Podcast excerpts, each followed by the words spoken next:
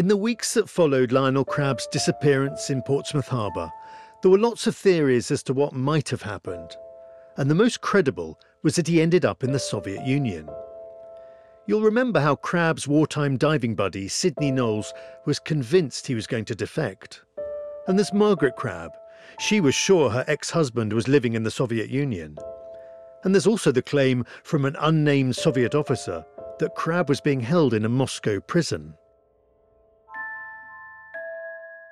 And then, 50 years after Lionel Crabb went missing, a very different story emerged from the Soviet Union. And once again, it's hard to know if it's true or false. It's centred on a man nearing the end of his life, a man named Eduard Koltsov.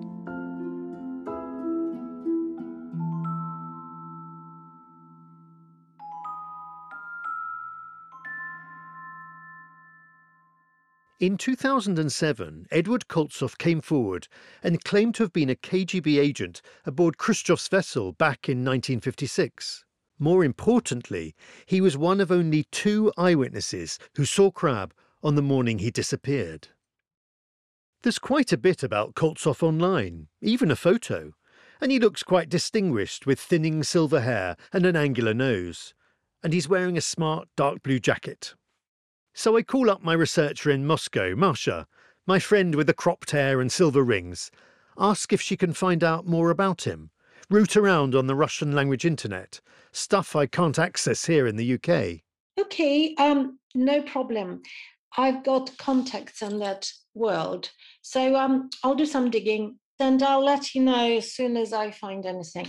This is exactly what Masha's good at, using her network of people in the know. I am sure there will be something. Let me see what I can do.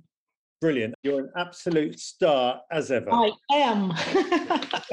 okay. All right, see you. See you soon. Bye. And just a few days later, she gives me a call. She's got some information about Eduard Koltsov, the one who worked for the KGB. He was a pensioner living in Rostov, North Caucasus. You may have heard of it. It's a provincial city close to the Black Sea. We normally pronounce it Rostov. And if you look at photos, it looks very Russian, all imperial mansions and onion domed churches. And this Eduard Koltsov, what did he do before he retired? He previously worked as a bus driver. But here's the odd thing about Koltsov. For years, he said nothing about his time in Portsmouth Harbour, about what happened there because this whole story, he was supposed to keep it as a secret. But then one day in 2007, he's 74 years old by this point, he gives a single interview to a Russian TV channel called REN TV. This programme, it's all about Khrushchev's visit to Britain in 1956, about the disappearance of Lionel Crabb. And at its heart is the interview with Koltsov. But there's a problem. This programme it's vanished from the internet. It's certainly not on Russian YouTube, where most programs end up. But Masha loves a challenge, and she sets to work, and she calls me again a few days later with triumph in her voice. She's found it. Masha tells me she's soon coming to London. That way we can watch it together. Before she ends the call, Masha reveals something intriguing. This Koltsov she says. In the interview, he's got something on his mind, something that's been troubling him all his life. So that he is old enough, he didn't want to take it to his grave because he wanted to come clean. Not only come clean, but confess. Eduard Koltsov claims to know exactly what happened to Lionel Crabb. And this interview, he wants to make it his final confession. But can he be trusted? I'm Giles Milton, and from Something Else and Sony Music Entertainment, this is Cover Up Season 1 Ministry of Secrets, Episode 5 The Confession of Eduard Koltsov.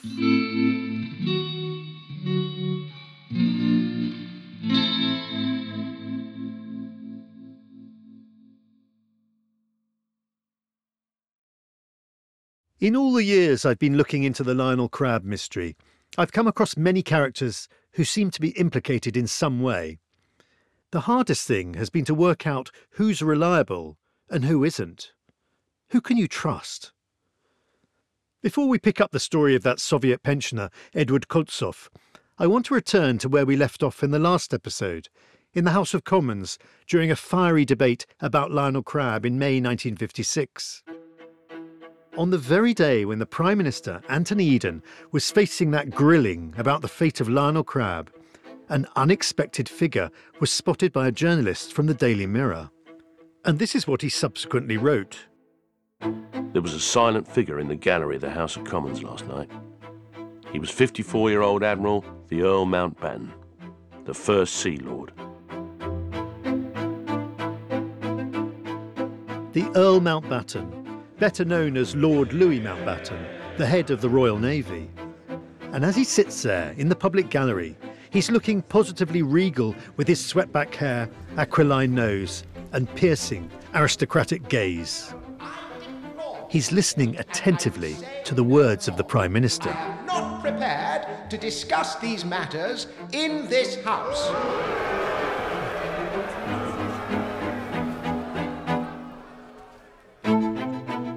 The journalist from the Daily Mirror was less interested in the Prime Minister's words than in the presence of Lord Mountbatten.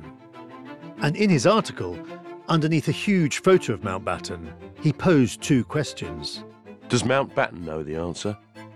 Is he the only man in the world who knows the full facts of the mission and the fate of Commander Crabb? Those questions. Within days, newspapers were filled with stories and speculation about Mountbatten. And they seem to be suggesting that he might not be trustworthy, even though he's head of the Navy. So, who was he? If you watched the TV series The Crown, you may remember him from the first three seasons. He was a cousin and confidant of the young Queen Elizabeth, a father figure to Prince Philip, a surrogate grandfather to King Charles when he was still a young prince. They loved him, and they called him Dickie. It was the family nickname. And Dickie, he'd become famous. Here he is in a TV interview he gave in 1969. You now get recognized, you go into a restaurant, you may get better service, but you also get people coming up with autograph books. You can't easily go into a theatre without people coming up. And of course, one's inundated with fan mail. So could he have had any connection to Lionel Crabb? Well, Louis Mountbatten is one of the most extraordinary members of the royal family. Who This is Andrew Lownie, author, historian, and best selling biographer of Lord Mountbatten. He's got light curly hair, a kindly smile, and a look on his face that suggests he's always willing to help out. And Lownie, he spent 30 years researching Mountbatten. He knows everything there is to know about him. He had a separate career outside his royal duties, rising to be uh, Chief of Combined Operations during the war, to be Supreme Allied Commander Southeast Asia, to be the last Viceroy of India, and eventually Chief of Defence Staff. In public, he was the very picture of the Whitehall establishment. He seemed very authoritative. He always, you know, looked the part. In fact, that was why he went to India. You know, impressive in his uniforms, a great leader of men, very charming, uh, very good at getting people to work together, a great speaker. So that's the public figure. But what about the man himself? It turns out he had a hidden life. Well, Mountbatten was a very complex man, but actually, uh, privately, he was a much more vulnerable and sensitive man. Uh, there were problems in his marriage. Uh, both he and his wife were bisexual. A fact that was not widely known. This was at a time when you would be thrown out of the Navy if you were found to be homosexual. Uh, and so he had this dark secret that he carried throughout his life, but he was protected by the Navy. This was his big secret, a secret he kept hidden. And this perhaps was not so difficult, because gay sex, though illegal, was commonplace in the Navy. Mountbatten's secret was not an uncommon one. So Mountbatten's bisexual, and as I've said earlier, Lionel Crabb is bisexual too. And they were both in the same small world of Navy special ops in the Second World War. So I can't help wondering if Mountbatten knew Crabb. Could he have been involved in Crabb's diving mission in Portsmouth Harbour? And on the face of it, it all sounds credible. But there's nothing to prove his involvement. And what's more, Mountbatten categorically denied any connection with Crabb's disappearance. So I go back to Andrew Lownie, Mountbatten's biographer, and I ask him is there any sort of paper trail that implicates Mountbatten in the Crabb affair, that links the two men? You would have thought he kept everything. He kept his school reports from the age of four. So why is there nothing relating to Crabb? But it's very interesting that I, you know, the Mountbatten papers, there are thousands of, of pages there, and um, there's no references to any of this Crabb stuff. Lownie's looked everywhere in those Mountbatten papers and diaries 35,000 pages. and found nothing. And this is strange, because Mountbatten kept a meticulous account of his life, recorded everything in his private diary. Yet there's not a single entry about Lionel Crabb. Is Mountbatten's involvement in the Crabb story yet another unfounded rumour? In all of this, who can be trusted to tell the truth?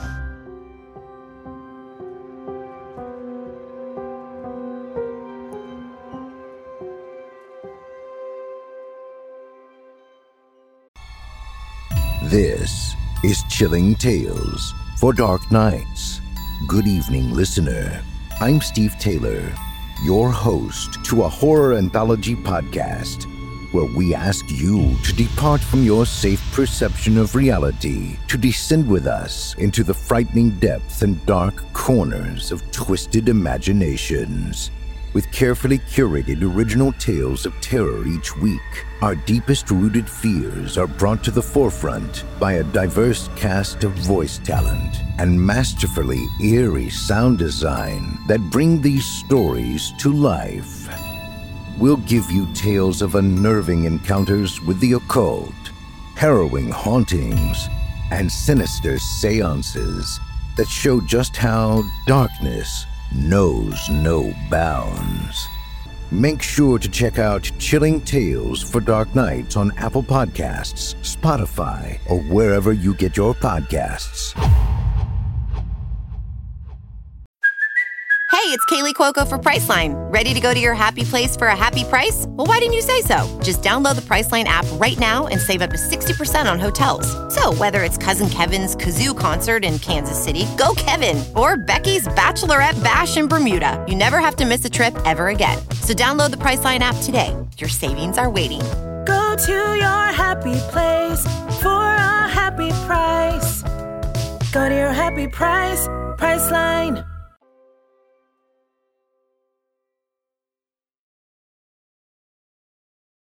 In the last episode, we heard how the story of Lionel Crabb's disappearance took on a life of its own, became the subject of a press frenzy. There was a great deal of speculation, but very few facts, and even fewer people you could trust.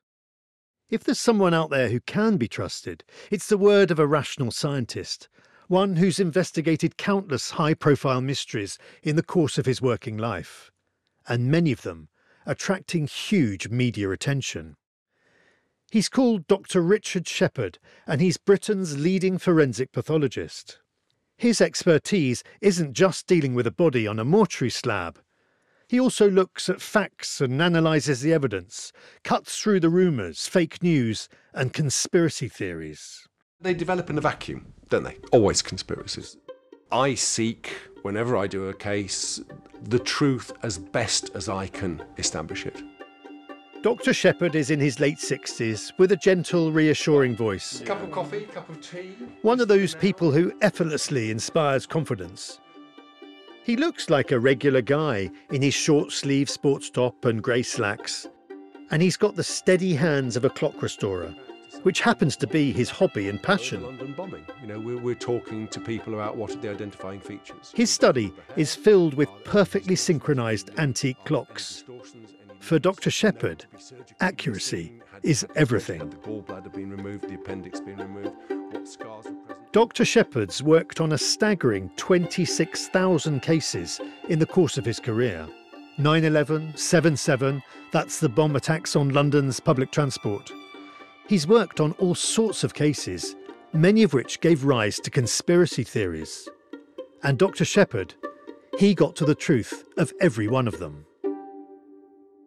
Thank you very much for asking me to think about this because I, I knew about Dr. Shepherd knows a bit about the disappearance of Lionel Crabb, says it's strikingly similar to the most high profile case he's ever done. I suppose if I wanted to find an equivalent in my career, it would be Diana. Princess Diana, killed in that fatal car crash in Paris on the last day of August 1997. A short while ago, Buckingham Palace confirmed the death of Diana, Princess of Wales. I still remember waking up to the news. The princess died following a car accident in Paris. She was 36. Now, in, in, that case, in fact, I was involved in the analysis of not just her death and her post mortem, but of the car crash and the vehicle and peripheral spin offs from that. Those peripheral spin offs, Dr. Shepherd means the conspiracy theories. And in the case of Princess Diana, just as in the case of Lionel Crabb, the press were clamouring for information. And in the absence of facts, well, they filled it with speculation. Princess Diana's death wasn't an accident.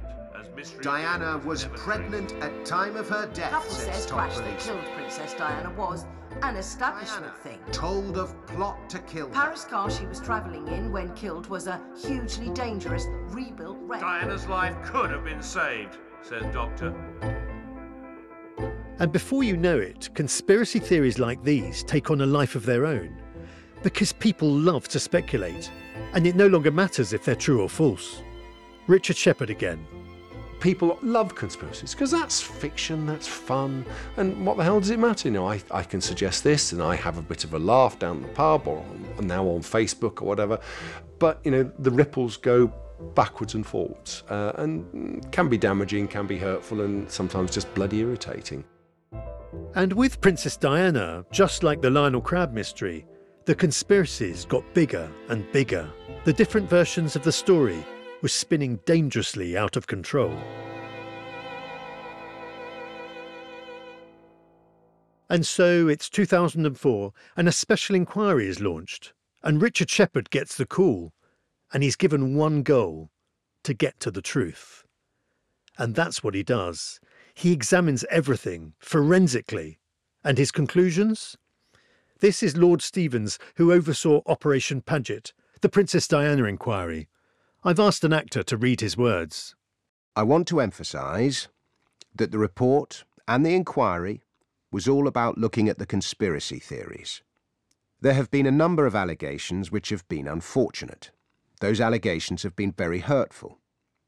The verdict has been clear. There is no conspiracy in relation to this matter. Those conspiracy theories about Princess Diana, they were all false. There were no plots, no assassination. She died in a car crash because she wasn't wearing a seatbelt. End of story.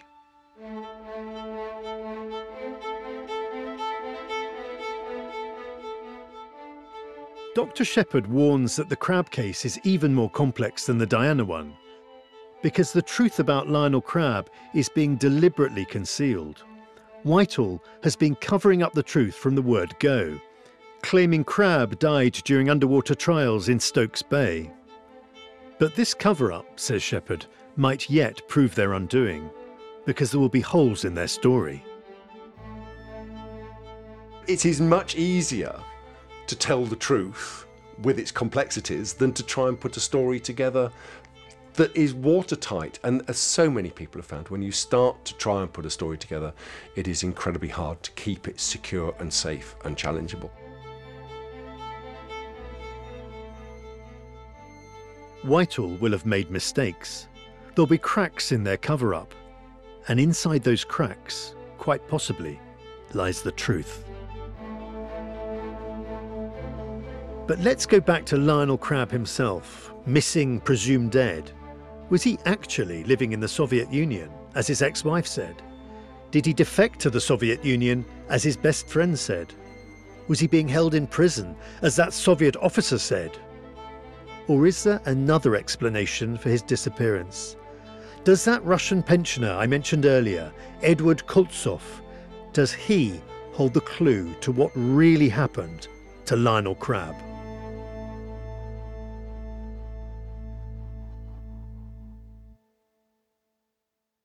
If you're looking for a smoking gun, I can absolutely guarantee you, you will not find it. In October 2001, a series of letters filled with a deadly powder called anthrax were dropped into the U.S. mail system. What started as an unprecedented case turned into an unsettling mystery. Who sent these deadly letters? And why? From Campside Media and Sony Music Entertainment, I'm Josh Dean, and this is Cover Up Season 4 The Anthrax Threat. Available now. Is Meghan Markle like Princess Diana? Or is she just a social climber? I was silent. Were you silent or were you silenced? Is she a breath of fresh air or a master manipulator? That's what we're going to find out on my podcast, Infamous. Apparently, ambition is a terrible, terrible thing. We'll look at what happened when two dysfunctional families came together It's the family that I suppose she's never had. and how Meghan and Harry going Hollywood all went down. Only on the podcast, Infamous.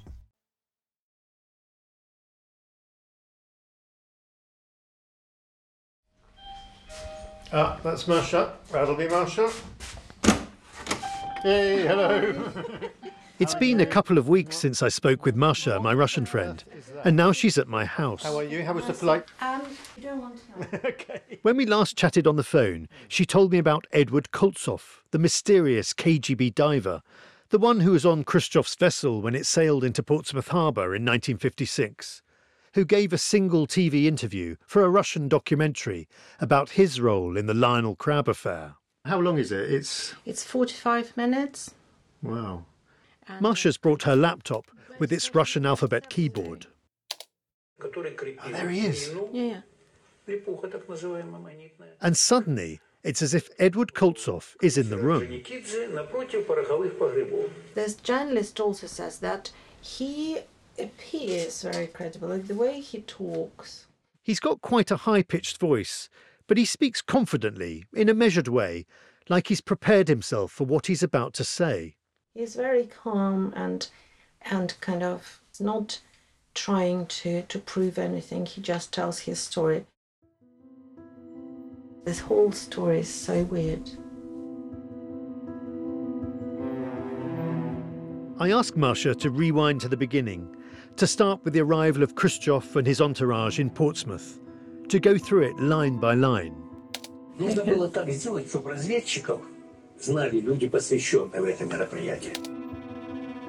So what he said? What's he saying? Yeah. That it was important that only um, few people were aware that they were actually working for special services, and the rest of the crew they um, had no idea.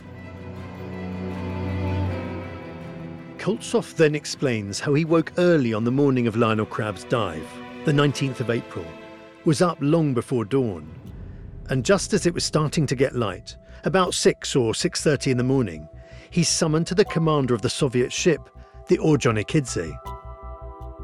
He was given an order to dive because there was some um, strange activity in the water, and there were some also noises like banging on um, on this kind of on the hull of the ship.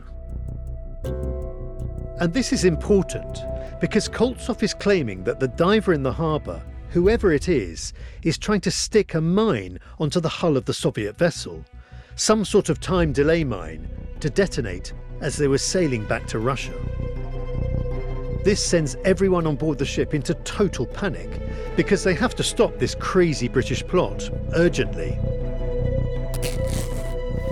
So Koltsov, he's a trained diver, and he's in his wetsuit within seconds, arms himself with a knife.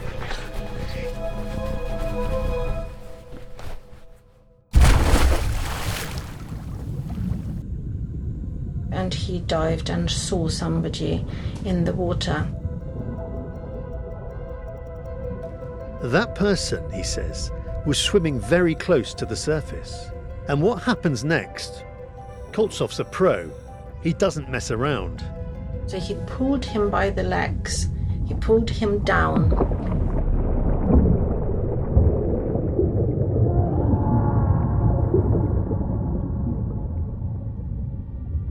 And then, after he cut his throat, he was a bit um, freaked out for a moment, thinking that he killed a child. this person was very small in stature. So he, he thought for a moment that it was a child. And it's true. Lionel Crabb was small. He was only about five foot four. But then, he says, then he saw the diver's face and saw his wrinkles Mhm. and realized it wasn't a child, but a grown man.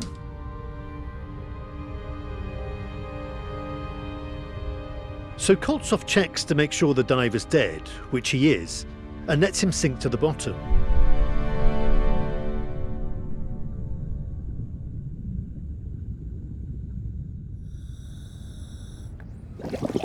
And then he resurfaces and clambers aboard, and everything goes quiet for a few days. It's like nothing ever happened. Because Khrushchev is still in London, and it's not until he's back in Portsmouth and has been debriefed about the incident that, well, he's full of praise for Koltsov. He was rewarded for this assassination, but it was kind of kept a secret, so he wasn't even allowed to mention that he had this um, reward. It was a medal, wasn't it? He, Um, not medals, order. It's it's like an honorary, an honorary Yeah. sort of thing. So let's just recap a minute. According to Koltsov, he spots someone in the water, he jumps in and slashes his throat, kills him, and clambers back aboard. But how do we know he's telling the truth? I mean, this random guy pops up from nowhere, confesses to a murder, and makes it all sound quite plausible. So I get back in touch with Dr. Shepherd, the forensic pathologist who worked on the Princess Diana inquiry. What claimed to be an ex KGB professional diver, he claims to have. And I tell him about Koltsov's mysterious confession. To have dived into the water, grab Crabb by the. And I can see he's already frowning. Slash open his throat and kill him. Well, I like that story. I think that sounds sounds per. I mean, I mean, to yes. Sorry, is that is that the end? Is that the end of it, Giles, or is there is there more excitement to come? If you were taking on this case, this was the evidence you've been given, what would you be looking for? What would you examine, basically? I, I struggle with the practicalities of it, and I I do like things that are relatively simple, and certainly in my experience with all sorts of murders and killings and things like that is, you know, complicated ones really tend not to work well. And this is the moment when Koltsov's story starts to fall apart. Dr. Shepherd says if you want to disable someone, and you've got the advantage of surprise, then you know sticking a knife several times into their chest is you know does bugger your breathing a bit. But why why cut the throat when um, stabbing would would achieve much the same same end? and then there's Lionel Crabb's rubber diving suit and rubber hood. Layers of rubber make it harder, uh, particularly if they actually aren't fixed together. If they move, you know, when you cut one, it slides a bit across the top, so that would that would make it harder. I, but once again, I wouldn't preclude it. How easy would it be to kill somebody underwater in the dark and in murky water? I mean, English waters are not known for their clarity, and I would guess in a harbour, you know, with all of the shit that was pumped out into the harbours in those days. I mean, no, I, I, I think you, visibility would be almost, almost nil.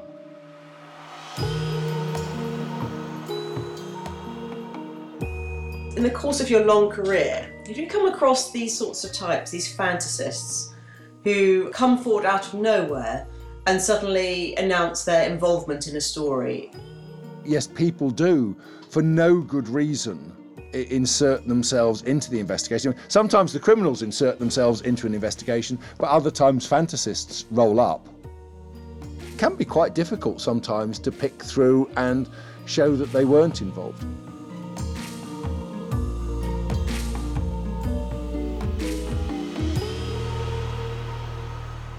So Dr. Shepherd's heard all the evidence, and I ask him a final question.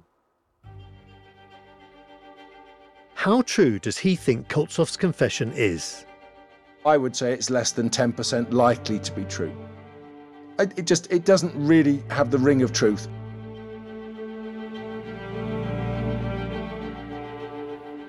So, where does that leave the Lionel Crabb mystery? The endless rumours, the speculation, the media frenzy gripping the country back in 1956. Had Crabb defected to the Soviet Union? Been captured by the KGB and was now languishing in a prison in Moscow? Was Mountbatten somehow involved in his disappearance? There's one obvious reason why all these stories have taken hold in the public imagination. And that's because in the weeks and months after Lionel Crabb disappeared, his body was never discovered. There was no corpse, no evidence. Crabb had simply vanished, and he'd done so without leaving a single clue. Next time on Ministry of Secrets, we'll be fast forwarding to 1957, and everything we've heard so far is about to be blown apart by a sensational discovery. Well, we were going down yesterday morning for a day's fishing, and when we slowed up the engine, I noticed this object floating in the water. Want the full story? Unlock all episodes of Cover Up Ministry of Secrets ad free right now by subscribing to The Binge. All episodes all at once. Plus, you'll unlock brand new stories dropping every month. That's all episodes all at once, all ad free. Just click subscribe on the top of the Cover Up Ministry of Secrets show page on Apple Podcasts or visit getthebinge.com to get access wherever you listen. Find out more about The Binge and other podcasts from Sony Music Entertainment at sonymusic.com forward slash podcasts. Cover Up Season 1 Ministry of Secrets is a Something Else and Sony Music Entertainment production. It's hosted and written by me, Giles Milton. The producer is Sarah Peters. The junior producer is Martha Miller. The production coordinator is Ike Egbitola. Peggy Sutton is a story consultant. Jeremy Wormsley composed the original music, with mixing and sound design from Peregrine Andrews. Isis Thompson is the editor and executive producer. With thanks to actors Ginny Fiol, Peter Temple, and Dominic Frisby, and Tuning Fork Productions.